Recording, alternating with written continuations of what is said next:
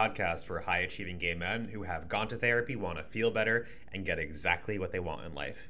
I'm your host, Harvard Law trained founder and life coach, Jonathan Herzog. Today we're talking about being tired.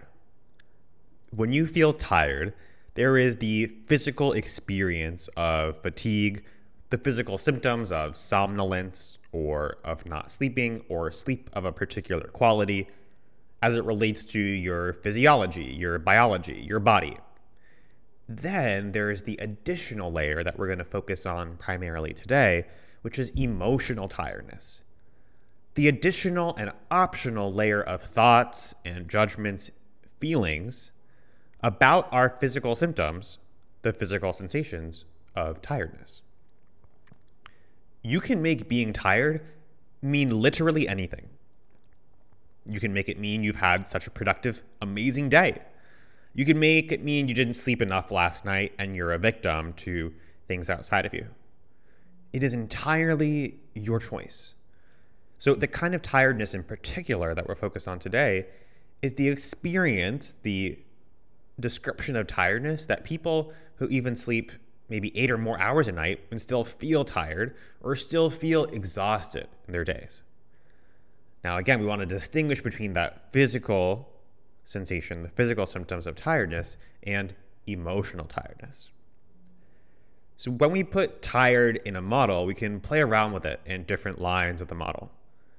When we put feeling tired in the circumstance line, say we have a diagnosis or we have a physical symptom of fatigue, we want to ask ourselves how would we describe it in neutral facts? If an alien came down to Earth, if you were describing your symptoms to a doctor, what is it like?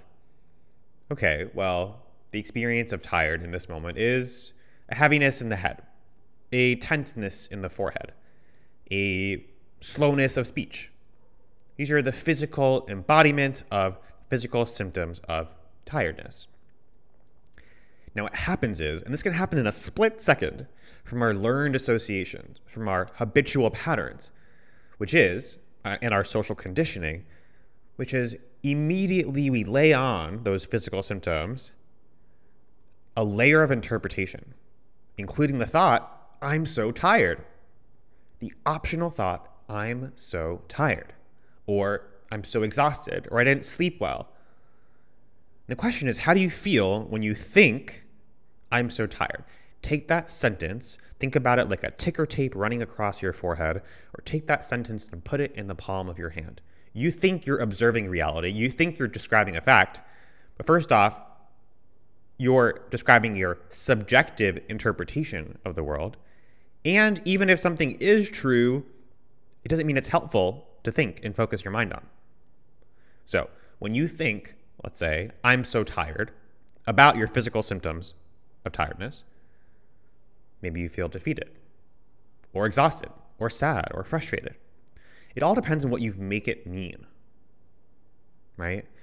And by the way, when you follow that model through, when you feel sad or frustrated or overwhelmed or exhausted, thinking you're so tired, thinking you don't sleep well again, you end up showing up in the world in a way where you likely emotionally buffer and then do things to even stay up later, not go to sleep early, not take preventive action, and rebelling out of the frustration you've created for yourself, making it impossible to step out of your state of tiredness.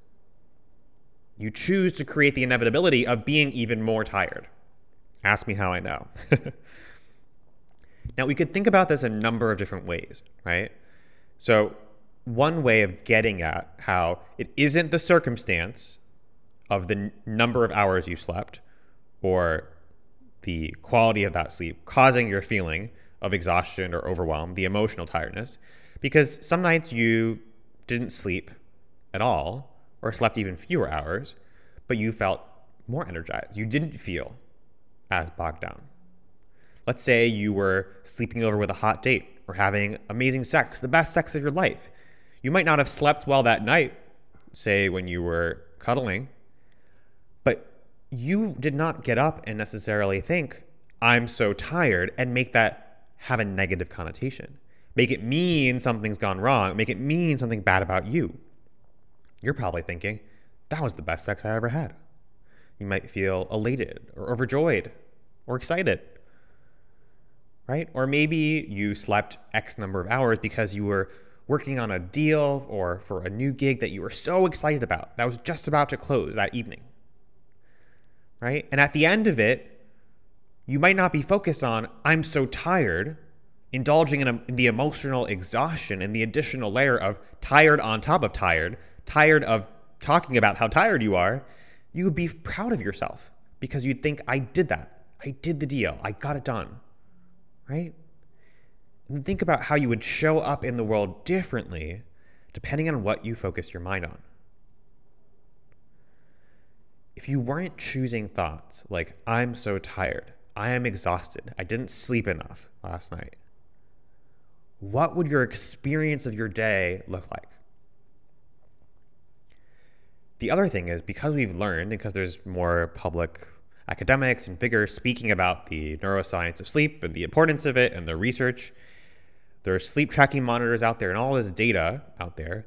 Sometimes this can have unintended consequences because folks will have these data or cite their research against themselves, right? So let's say they had a fitful night of sleep, or let's say they have they slept um, five hours the night before.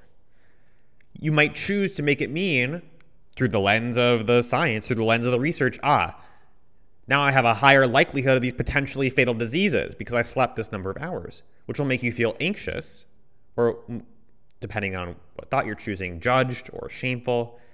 And then you'll show up in a way, possibly to buffer and avoid that feeling, and maybe stay up even later doing things you didn't want to do, making yourself even more tired, only because you layered on the additional anxiety or judgment or shame about it. So you can overeat, stay up, watch TV, consume, and buffer even more, making it impossible for yourself to create more restorative energy, right? To sleep in a way that would not make you feel as tired. So if you find yourself caught in these loops of thinking, I'm so tired, I'm so exhausted, I don't have enough energy, stop. Consider a couple of alternative thoughts. First, become aware of and recognize that the number of hours you slept is not what's causing your feeling of exhaustion or of overwhelm or a frustration or sadness as it relates to tired.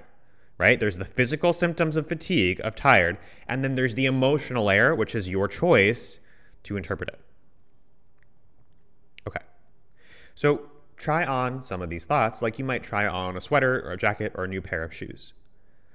I have all the energy I need. I have all the energy I need today to do and get what I want done. Or, it is possible for someone to feel tired and get what they want done. It is possible for someone to feel tired and get what they want done. I have the perfect amount of energy for today. I have the perfect amount of energy for today. How do I know? because this is the amount of energy I have. Listen, when we argue with reality, which is the number or the quality of hours of sleep we got last night, for whatever reason, again, it could be a diagnosis, it could be external constraints, it could be construction or anything else.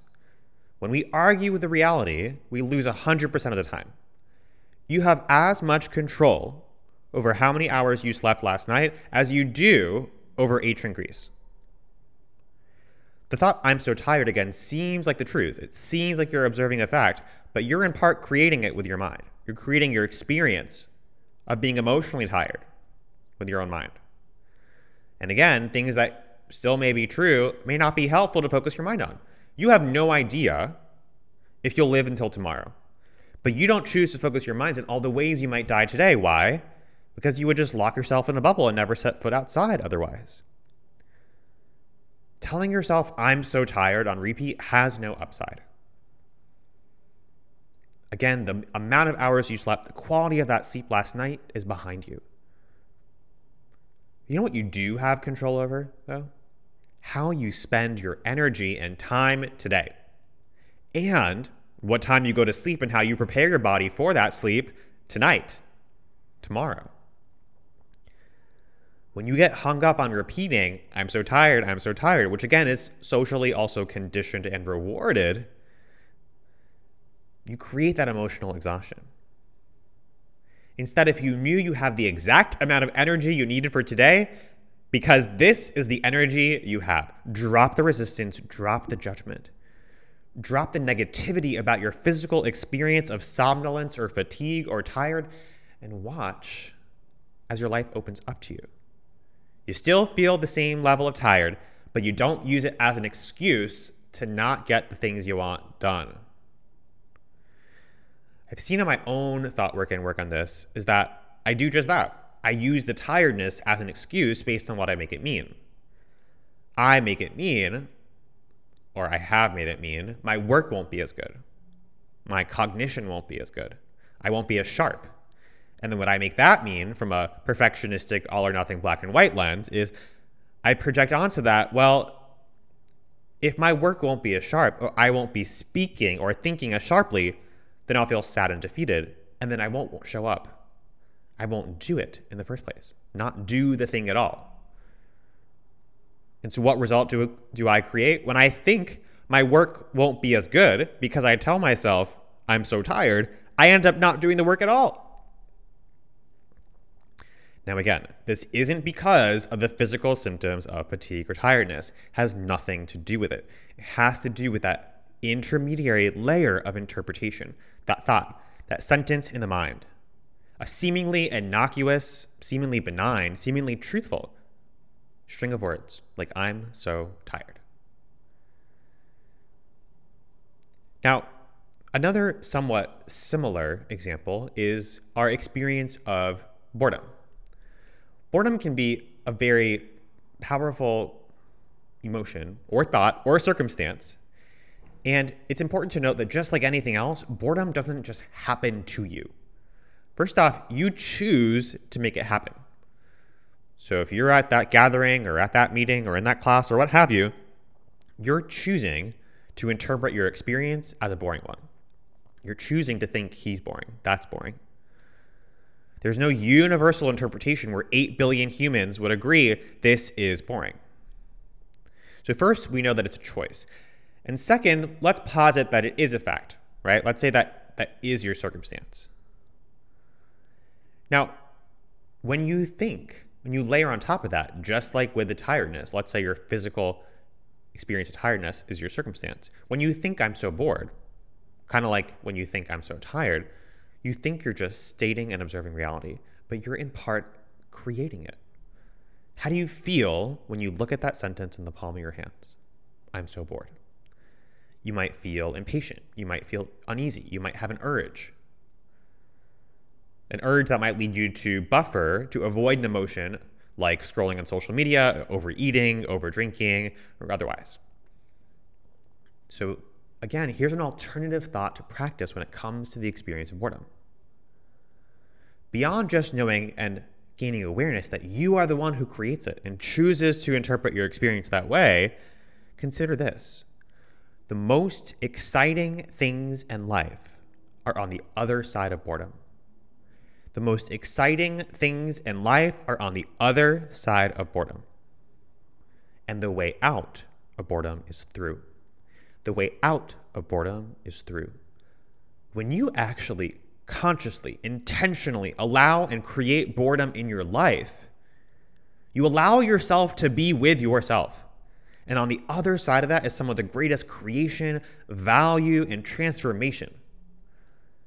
So when you intentionally bring boredom, allow for it, don't resist it, don't buffer it. And you know on the other side of that is super thinking, is value creation, is the kind of creativity and synthesis and connections of ideas and concepts in ways that haven't been thought of or built before, allowing for building space in, breathing into, and not judging the experience of boredom or rushing out of it can change your life. The same is true for feeling tired. Now, again, there's lots of different variations and different ways this presents, whether it be a diagnosis, a physical symptom, an experience of fatigue, a thought, a circumstance, or a feeling. Play around with this in your own work and notice how what you think you're just observing, you are in part creating. An important caveat here is to not silver lining your experience of being bored or being tired, right? So we don't want to say, hey, obviously that's terrible, that sucks, and I'll do the thing anyway through willpower. I'll get the task done, I'll get the job done. Obviously, I'm so exhausted. Obviously, that's a terrible, bad thing no one would ever want. But in spite of that, I'll get the thing done. That's when you're trying to force it through and use willpower. That's an unsustainable way to get what you want done. I'm saying reject that tacit negativity. Your experience, your physical experience of being tired, is a neutral circumstance. You get to choose what you make that mean. You get to decide what you do with that. So that's that. Go forth and know you have exactly the amount of energy you need today. It's not like you really have a choice about it anyway. But why create unnecessary emotional exhaustion and suffering on top of it? Plus, you might just get better sleep tonight.